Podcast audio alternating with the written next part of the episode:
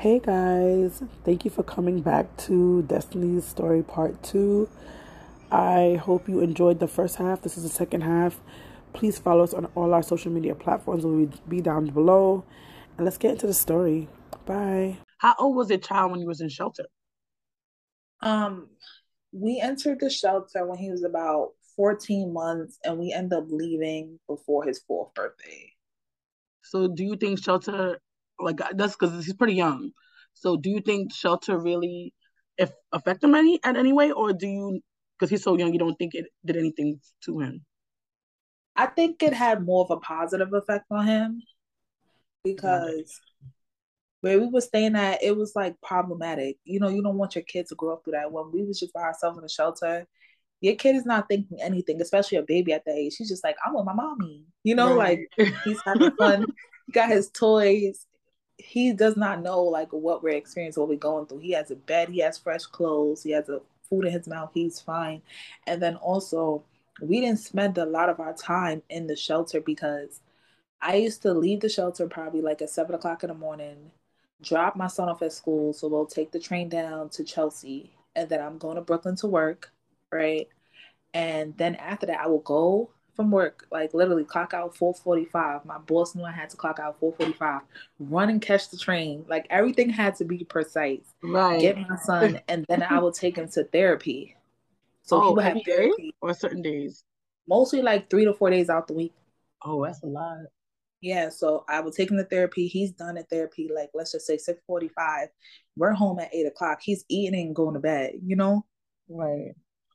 And it was just something I had to do because he couldn't get services in his school. Like they couldn't find a located speech therapist, an occupational therapist, or physical therapist to go to his school and service him there. So once I found like an outpatient treatment I was able to take him. And I was just like, you know, I'm going. I'm not waiting any longer for someone to possibly be available to service him because, you know, at this age, it's crucial that they exactly. get these services. Um, and then I had class on the weekend. So on the weekend, I remember one time it was cold. They were like, "You leaving now?" I'm like, "Yes, I got a class at 8:30." I'm oh, wow. Yeah, like I when I mean I was on go. I don't know how I did it to this day. When I look at my schedule, and I feel like that's why a lot of the staff members, I don't have I didn't have a problem with them because they respected me. And my case manager, he never gave me no problems when I couldn't meet with him because he knew like I was working school. You know, I wasn't outside or doing anything or making excuses on why I couldn't meet with him. And then it was like I was sort of like the poster candidate of what you want someone to be in a shelter, like to better their lives, if that makes sense. Like furthering their education and getting a job, you know. And I was so young at this time. I was probably like 18, 19. So they're like, you know, you're so young, have your baby, your baby has like developmental delays, and you're doing everything you can for him, you're still going to school and working. I was just doing a lot. I can't even imagine. It sounds like a lot. It sounds like you're just on double time, or you you got to do what you got to do, and that's what it is at the end of the day, when you're in shelter, life doesn't stop. Like you still have to um carry on. You still have to do better for, for you and your kids, or if you're by yourself, for yourself, kind of thing. It doesn't stop anything. You know what I'm saying? You said also um before in the other shelter that you were in initially that they only did NYCHA for you, but it's kind of helping you with a voucher. And then in the other, the second shelter you went to, they kind of help you out a little bit more and they also had diff- like more resources which i think all shelters should have resources like that like washing machines. I feel like i went to one shelter and had a washing machine but it also make you stop washing your clothes after a certain time. That's another thing by itself but i feel like all shelters should just have everything kind of in the building and to make kind of easier because already if you don't know guys as she said before shelters have curfews i didn't know she said two o'clock in the morning my shelter had a curfew i think it was like eight. It's either eight or nine, one of the two. The one I stayed in the mm-hmm. longest. And because I worked in Manhattan, my daughter was in Brooklyn, but I lived in Queens. Most times I get there exactly as curfew was like about to be up, or I'll get there a little bit after. But you have to understand, I'm coming from so far. It's not like I'm doing on purpose. That's just what it is. So um, it's just very interesting how all shelters definitely work differently It all depends because the path path give you one like idea of what shelters might gonna be in their little paperwork that they give you. But when you get to the actual shelter, they have their own rules. Some shelters are more lenient than others on times and things like that, or um, what you can even do in your room. Because some shelters have microwave. Well, most shelters I think has microwaves. Everyone I've been I've been to four, all of them had microwaves, and but not all of them have stoves and all of them have fridge, whether it's a big fridge or a small fridge, depending on how big your room actually is. But um, yes, if you want to see a video of how a shelter looks inside, I have a video on my actual channel what it looks like inside. So if you want to go look for that, you can. Um, so tell me a little bit about how, like, how did they help you with your voucher when you get there, got there, or did they did you because you said you went to more than one shelter, right? More than two yes, shelters, I'm right? so yeah, only two shelters. I could tell you how I secured like permanent housing, but yeah. it's it's very lengthy because it was a lot. tell us. That's what we're here for. I know, but through. when I mean it's lengthy, you have to. I wish I had a diagram to show you what I went through. So at this time, my housing specialist, because we had case managers and housing specialists, she sent me an application to do for New Destiny Housing right? Right. I did it. I got called back for an interview and I got selected. Like, hey, we want you for this apartment. I viewed it. It was perfect. It was a project based Section 8 apartment, right? So I had to go through NYCHA and they had to submit all the work to my property management office. And at this time, if you're doing something like this, you have to be on go. Whenever they call and they need a document for you, you need to send it, whether it's like a SSI letter, whether it's a budget letter, whether it's an ID, a school letter, you're just like on go. Right? Right. So I went through this process starting the end of June, right? I'm submitting packets, packets, section eight. Um, I'm communicating with the property manager. Finally, the welfare, they end up cutting checks for like my first month rent and my security deposit and a furniture voucher. It's literally, we're in November now. So that's like six months, if you guys can see the timeline. Section 8, they approved it. The inspection went well. Everything is done. The day of my lease signing, like I'm just going to go pick up my keys, get them the checks, right? Right. I get a call like, hey, we can't do lease signing. I'm like, oh, okay. Like I'm thinking they're gonna reschedule, you know, like, and I remember it was raining that day. So I'm like, oh, you know what happened? Do you want me to come in later? Because it was for 9 a.m. I'm thinking maybe they're running late to the office. They're like, um, no, Miss Sheftal, that's my last name. They're like, unfortunately, you don't qualify for this apartment, and we can't release. After all that, I'm confused. I was crying. I was crying. I'd have been crying too. I'd have been on the floor like a baby. Nah. Mm-mm. But mind you, I'm on a train, so I'm just trying to com- compose myself. But I'm like, oh my god, like I started crying. and Like I called my sister, and then she just was like, it's nothing she could do for me because people who are not in a situation, they don't know how these things work. They can't give you advice. They're just listening. And right. she's like, what you I get an apartment? Like they can't do that. That's what everyone's saying. I'm calling my housing specialist, and they're like, no, it has to be some miscommunication. You know, everyone is just so hopeful at this point, like you're gonna get this apartment. Me, I knew from the tone of the voice of that call, I was not getting that apartment. Right? Wow. So basically they finally emailed me what happened. I went over the limit for that apartment. The person how much though? I was already over like five thousand dollars. Really? So the person who was processing my paperwork, they would have known from the beginning that I exceeded the income limits for that apartment. That apartment, the maximum income you can have is twenty five thousand. Wow. So you have you have to make less than twenty five thousand. At this point, I was around at thirty thousand. If they would have told me from as soon as I was accepted to the apartment, I would have possibly been able to quit my job and maybe qualify. But at this time, but I why couldn't. Want, why do you want to stay? That's that's why I don't like with these programs because they have such a strict limit of how much you can make. You making a parent, especially a parent, was a single person I can understand, but still, it's not even fair for them. You make it so low, and we live in New York City. Granted, a lot of stuff is federal, so they can't they can't even help it. But why make it so low? and people can't live off of the money that they have to pay for rent, plus food, plus clothes, deodorant. It's not fair. It doesn't make sense. It doesn't add up in my head. Why do that? And, and then you're a parent. But continue. I digress.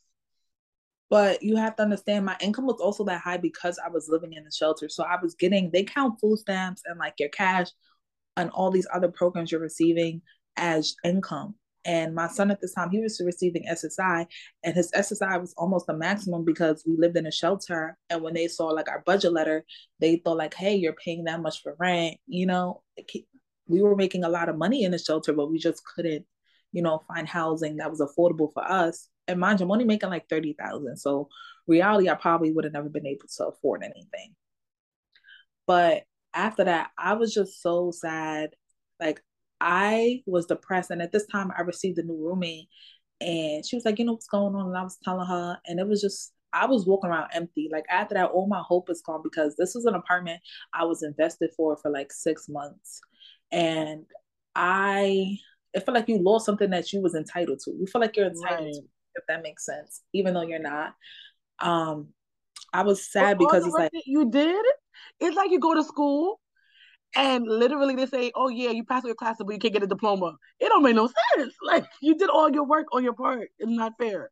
I'm sorry. I, I know. I was like, also I felt sad for lost time because at this time I could have been looking for other stuff for me and my exactly. family, getting our exit plan, and also in my shelter, my first roommate at this time, she went back.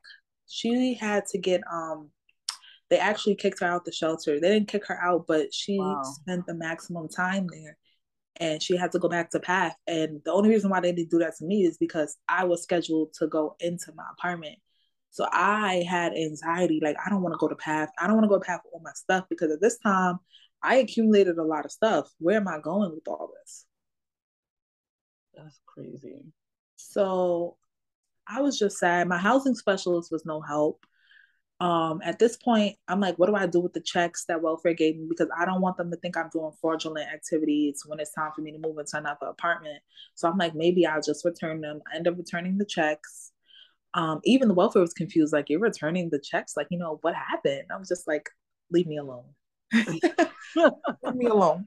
I go back now to Section 8, like the NYCHA headquarters in Brooklyn, because they took me off the waiting list for NYCHA now. Like I'm at like N eight and nine when I should be N one again, highest priority. Right. And you know, so now let's just say I could have got an apartment call for NYCHA and I didn't because I thought that they thought I was getting this apartment. Even the worker who works for Section 8, she was completely confused, like why they did that's why they didn't catch that, you know. The person who's doing the paperwork really messed up, like really bad. So at this point, no one's helping me my shelter. Everyone's just like, uh, you know, telling my sad story, like, oh, what happened to her. I'm like, let's reach out to New Destiny Housing and let them know what happened. You know, my housing specialist like, well, we could see, we could do that. I'm like, I'm pretty sure. Let's just tell them everything that happened and how it affected me because it did affect me in a way. And um, I sent out this long email, put my heart and soul into it. Of course. I'm like, that's all I can do at this point. They sent out an email. I got an email back like, hey, we're gonna see what else we have available for you. Like just give us a couple of weeks, you know? They call me back with an apartment. It's further up in the Bronx, which I'm I'm not familiar with the Bronx either. So I was like, either way, I'm gonna take it. I went to view it real quick and even the super was like, that's all you need to see. I'm like, yep, I'm taking it, you know. I don't think people realize like once you you know you want to get out of the shelter, honestly, the first thing that they give you, you just kind of just take it like, I want to be out of here. I don't want to stay here forever. This is not my end all be all kind of thing. So that's what I did too. I'm not gonna lie to you. Oh wait, but, hold on. I actually forgot something. They showed me an apartment. My housing specialist called me and said, "Hey, I have an apartment." Right. This was before I even got accepted for New Destiny. Right. Right. I was a year into the shelter. I went to go view it and I had to deny it. I said, I cannot take this. Why? Why? One, because it was a walk up. Got it. I cannot do a walk up and my son is in the stroller. And then also my son, he was getting services time physical therapy. He's not, he wasn't strong on his legs. So I couldn't foresee in the future how his mobility, if that makes sense. Like I didn't know if he was going to be able to really walk on his own without aids and stuff like that. So yeah. And then the neighborhood was not safe at all, like where it was at. And I know that may sound cliche to people, but I was thinking like, I'm gonna live here long term. If I'm scared to even go there for the first time, how I'm gonna live here? You know? That's true. The building wasn't secure. Like it was a lot of sketchy people in the hallways. Let's just say that. And I was already thinking like, no, because you have to take these things into consideration. That's true. You do. And um, I end up telling them like, hey, I can't take this. They were all mad at me because I was like the only person in the shelter who had like link one at that time. Oh, I hate those programs. Yeah, I was in there when it was link when you had to work. And they were like, oh, we're going to like basically you might get kicked out the shelter because you had housing and you denied it. And I had to bring in letters from my son doctor, like, hey, this is why this is not a feasible apartment for us, you know? Yeah. Luckily, like I do have my son has a disability where like I wouldn't get kicked out the shelter or penalized for that. But fast forward now, I went to view the apartment. Before you go, to me, I feel like people's safety should be considered when they do certain things. And even if your son didn't have like something physically wrong with him or whatever, it shouldn't be that you have to get a, a doctor note saying this and that. If you don't want to live in a certain environment, you don't feel safe, and you're already a person already has trauma from domestic violence, why in the world would they not they try to push you to go somewhere and say denying services? I want to be in a safe place, a safe environment. Why can you not understand that? It doesn't make sense to me. You know, I feel like if, especially in that situation, they should have um gotten you a better place, and before they even put you there, see to make sure it was okay. To be honest, but you know. Also, I knew like I knew not to take even even even if I really wanted, I knew not to take it because I knew it would make me relapse to my son's father. Like I knew I would tell him to come and stay with me because I wouldn't feel safe. You know, I would want a man in the household. Like if something happened, someone break into my apartment because it did look like an apartment someone would break into. If that makes sense. I knew like I would relapse or make more initiate more contact with him when I already had no contact with him. So I had to think about that too. Like you know, I'm in this shelter now because I'm trying to get away from this person. You know, I don't want to move somewhere and then be back in the same situation and it took a lot of maturity for me to think like that. And mind you, because I'm still young, I'm only 19, 20 at this time. And I was like, you know what? It's going to be okay. I had hope. I'm like, yo, God is going to send me something. You know, it's going to be something that I could live with my son. It's just me and him. That's when New Destiny Housing, they sent me this other apartment. I remember I went to go view it and I was like, I'll take it. Now, here comes another hiccup. Nothing could never go right for me. Nothing could ever go right. So they're like, all right, you can use your voucher, right? Right. And the maximum income for this is like 40 something thousand. I'm like, all right, I'm using my voucher. Finally, I can use this voucher that I've been having, right? Man. For all this time. It's gonna be expired because I, I, feel like that's gonna be the next thing you're gonna tell me. We'll continue. It always is expired because they never renew it. Oh my gosh. So anyway, they go and send me out a new voucher. We submit the packet, you know, they go and inspect it first it didn't pass because they just needed some child bars because my son was under six. Yeah. then the apartment passes. This is from february actually march y'all. This is from march right? They submit the packet. Now here's a hiccup. They said you make too much money for a voucher. I'm so confused. They said i made too much money for a voucher. And i was like excuse me what do you mean I make too much money for the voucher? And I at this time, when you're submitting your packet, you have no communication with HRA who's actually doing your packet. Right. Your housing specialist does. And that's what I didn't like because I was not on the email conversations. And I feel like with me, if it was me on the email conversations, everything would have been done within one to two weeks. And I was calling my housing specialist. She was doing what she was supposed to do, but I feel like people didn't take her seriously if like she's not a dominant person. And unfortunately in the industry like this, you have to be dominant and strict, you know? Right. And I was like, I hope they're not like, you know, just push my paperwork to the side. Months go by, we keep emailing, they're not responding back. They weren't responding back. We're like, why does she meet the um, income qualification? When they finally email us back in like April, they said, oh, she makes this and this amount of money over the federal poverty level. So they were calculating my income to the federal poverty level when they need to do New York state income levels because the federal poverty level, you're going to always be over it if you work in New York because our minimum wage is 15. That's true. So they kept Literally, we will send them like literally a whole spreadsheet of what they're doing wrong, like highlighted, and they will still send back the same thing, like, hey, you make too much money, right? It's to the point where I got so fed up. I found the number to the unit that's processing my paperwork. And you know how diligently you have to search for a number for HRA? Right. it's a lot of Google searches, a lot of reading paper and trying to find out which one is the exact department you're looking for. It's, it's ridiculous. I've done it. So I know. I, yeah, I found that unit. It's called the admin unit. I called them, right? She was like, Who's this? And I was like, Oh, this is this and this paperwork. You know, she hung up on me. She's like, You know, it's going to go straight through your housing worker. And I was upset. I went to the building. Like, I was desperate because, you know, this is my apartment. I'm not trying to lose it again. I have PTSD. Right. And at this time, I made, I qualified for the apartment, you know, like I qualified for everything. Why y'all denying me? I feel like when you have a voucher, you shouldn't be denied for anything when it's time to move because y'all just keep saying, oh, we have a voucher, we have a voucher, but you're not checking people like throughout their state to make sure that they really qualify, you know? Right. So at this point, we didn't know what to do. So I'm like, I think I could call a fair hearing for it, you know? My housing specialist, she didn't know what to do. I'm like, all right, I'm gonna call a fair hearing. Like that's all I could do because it's with HRA, you know?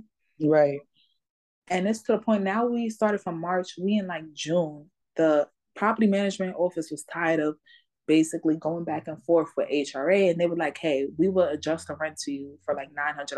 Can you pay that? That's how desperate they were. Like, that's how much HRA was not complying to us, not responding to us, that they were willing to adjust the rent to what they think I could be able to pay. At this point, I said no. And I said no, why? Because I knew I qualified for the voucher. And I'm I'm still going to school at this time. So I'm like, I will quit my job. I end up just telling my boss, like, hey, I'm gonna need some time off. And my boss at this time, I was so fortunate. He was the amazing boss I could ever ask for. He was just like, okay, come back when you're ready. And I'm like, thank you. So I submitted my paperwork to HRA that I'm just going to school as well. So when it came time for the fair hearing, I won it because it was like, all right, now she's going to school. And even before that, they proved that I still, I still was able to qualify. My housing specialist came with me to the fair hearing. It was really quick. It was like on 14th, 16th Street. And I was just so happy that I finally was able to get the voucher. And I moved into my apartment August 15th. So from March all the way up until August, I was fighting with HRA to move into my apartment. That's a long time. It really is. I could not. The thing about it with these programs is like you have to fight just to get it. Because it seems like it's just like they say, oh, just fill out these paperwork, give this in, and they'll be fine. But no, you have to fight tooth and nail just to be able to get the thing that you actually deserve to get. And I feel like it shouldn't be that difficult. But apparently, as you can see from these stories that we tell you on here, it is that difficult to do it. So now you on, well, Link turned into City FEPS at this point. Yeah, um, shelter. the City FEPS. But at this point, I felt like when you in a shelter and you working, I had a little conspiracy theory that they didn't want to give you a voucher. Probably, which is kind of sad. Yeah, a lot of people was having problems with submitting their packets. And I felt like it was crazy. I felt it was crazy that it was going on this long when I've been in here for so long and look how much you guys are paying for rent for me to stay here. Exactly. Rent is not cheap in shelter, guys. It is not cheap for one person or even two people. It's it's a lot of money. You'd be very surprised. And I just remember like my case manager, my housing specialist, them being so happy for me because like I fought and I was finally leaving. Like I guess if they wanted to see somebody win, I guess it would be me because I'm going through so much, you know, and just still fighting. I'm not I'm not in contact with my son's father. Like I'm doing everything I'm supposed to. And my rent ended up being like 230 something okay. after, which is good because I still have to pay my Con Edison. So like let's just say if I took the rent for 900 and now I'm paying Con Edison, I will be way over more than 50% of my household income and I'll be struggling again, possibly on the verge of losing housing. That's crazy. Yeah.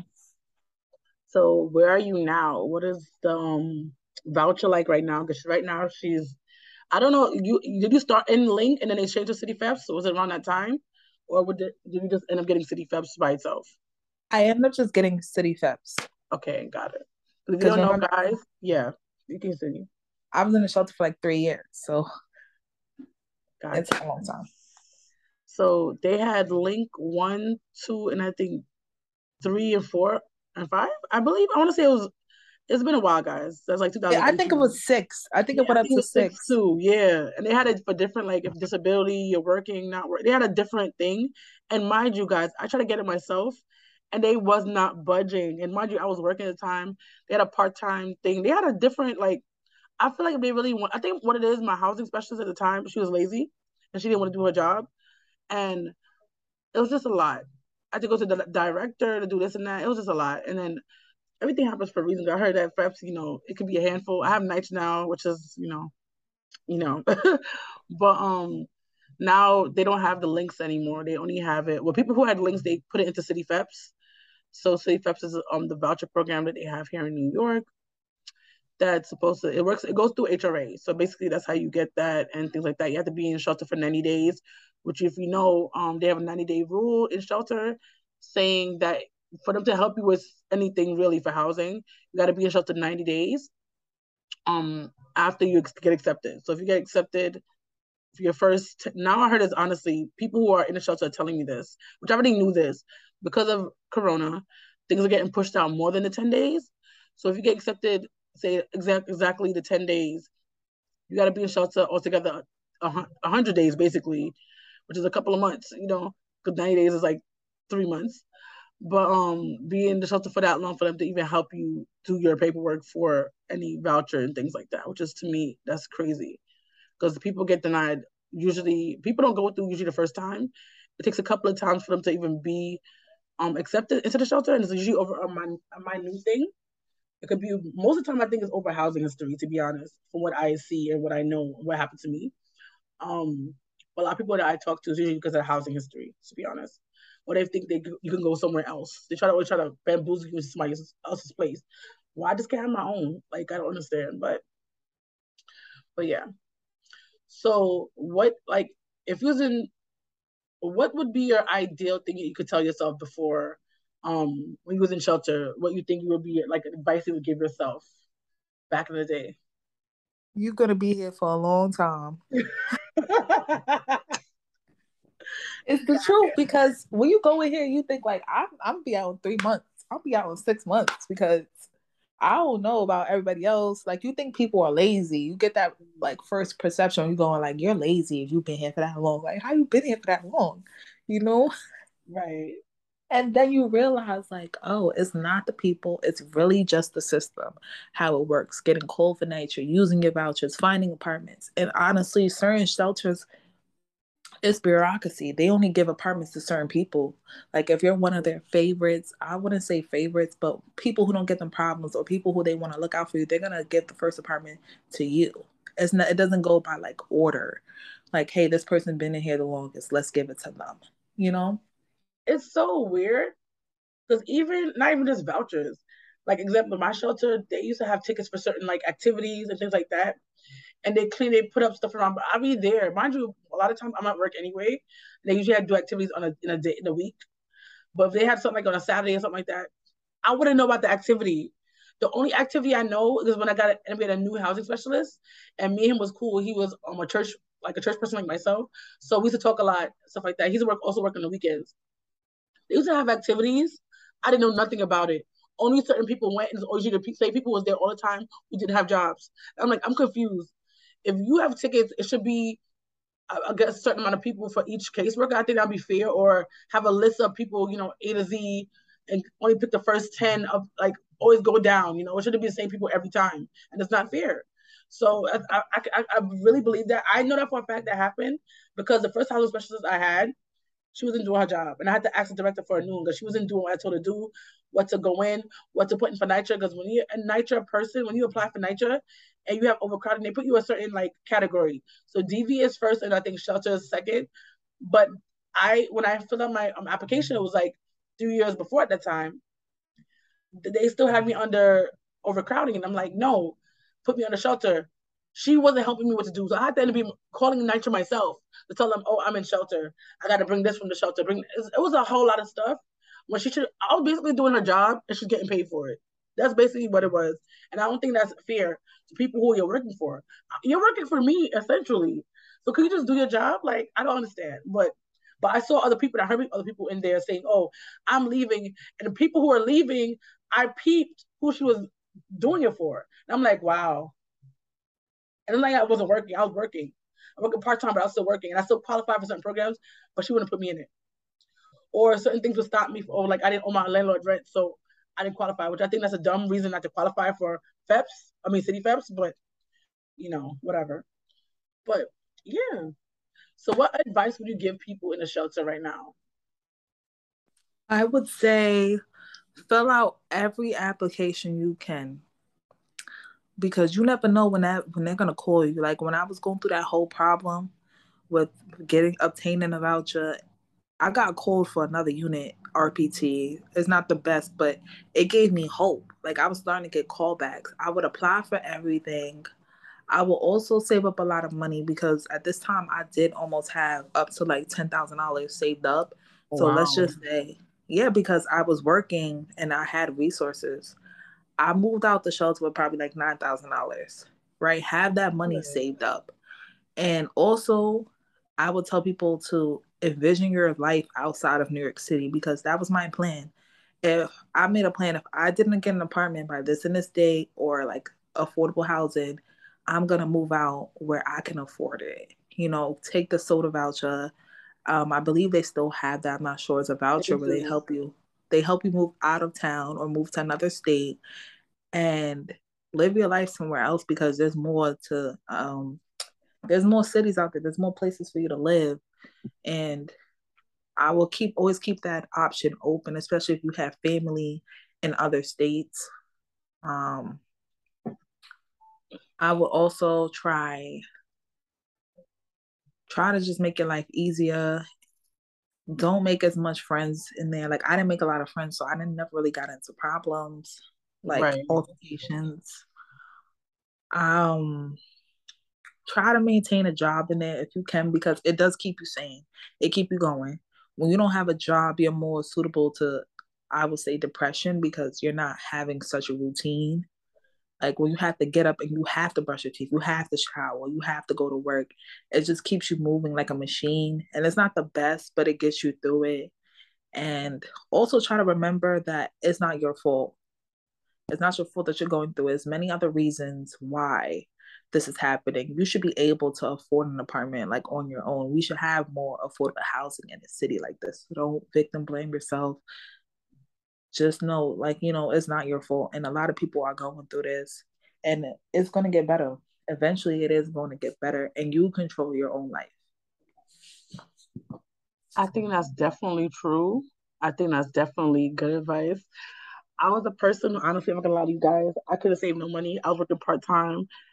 Was it $15 yet in new york city? I think it was like $12 i didn't have a still in my um shelter so i couldn't do certain things. I wasn't able to save like that. And um, I work the 20 hours a week. most of the time I, I, I bought food outside. So um, I hate microwave food. I bought a microwave recently, but you know, I hate microwave food. Um, I think it tastes so bad. People be putting pizzas in microwaves. I'm like, mm, that is not for me. But um, I think if you could save and you're able to do that for yourself and really able to, you know, have that for yourself, I think that's amazing. Um, but if you can't, you know, things happen. You can everything will work out for for what you needed to get worked out for. Basically, I think that's how it is. To be honest, um, yes. Like also in terms of saving, like I was also getting like student refunds at this time, so it was other sources of income that I was getting. And then also like, and you're when you're in a DV shelter, I'm not sure if they do it in a DHS shelter you get a slip from the welfare every month on how much they think you should be saving, and they want you to send like the check to them so they oh, can yeah. put it. I didn't do that. They was not getting yeah. money. I didn't do that either. I didn't do that either because like I feel like when I wanted my funds, I should have access to it. Right. But I didn't use it as a template, if that makes sense. Like, you know, mm-hmm. like I should be doing this or I should be doing that, you know. I understand. Even I understand. if you don't have a lot, you know, save as much as you can so you feel like you're moving towards your goals. Even if it's like $20 a month, you know, you're going to feel good. It's definitely true. So, guys, we have come to the end of the podcast. I hope you enjoy it. I hope you got things out of it. Um, one thing I want to say, um, don't make it get to the point if you can, you know, to get ACS involved. But ACS is a, a thing a thing that help you honestly. People are scared to get go to it or get help from it, but definitely they have a lot of resources for families and ch- like obviously for children, and take that into account. And I, I'm happy that that's really because some parents, a lot of a lot of mothers uh, and or fathers out there have the have kids and they pick the person over their kid.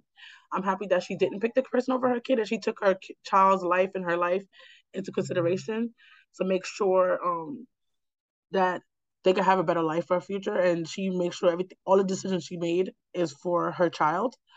And I think that's a sign of a good parent, you know, and to, to get able to look out for resources that she needed, um, so she don't end up losing her child because that could honestly happen. That happens to people every day. Kids are in foster care because of decisions their parents are making.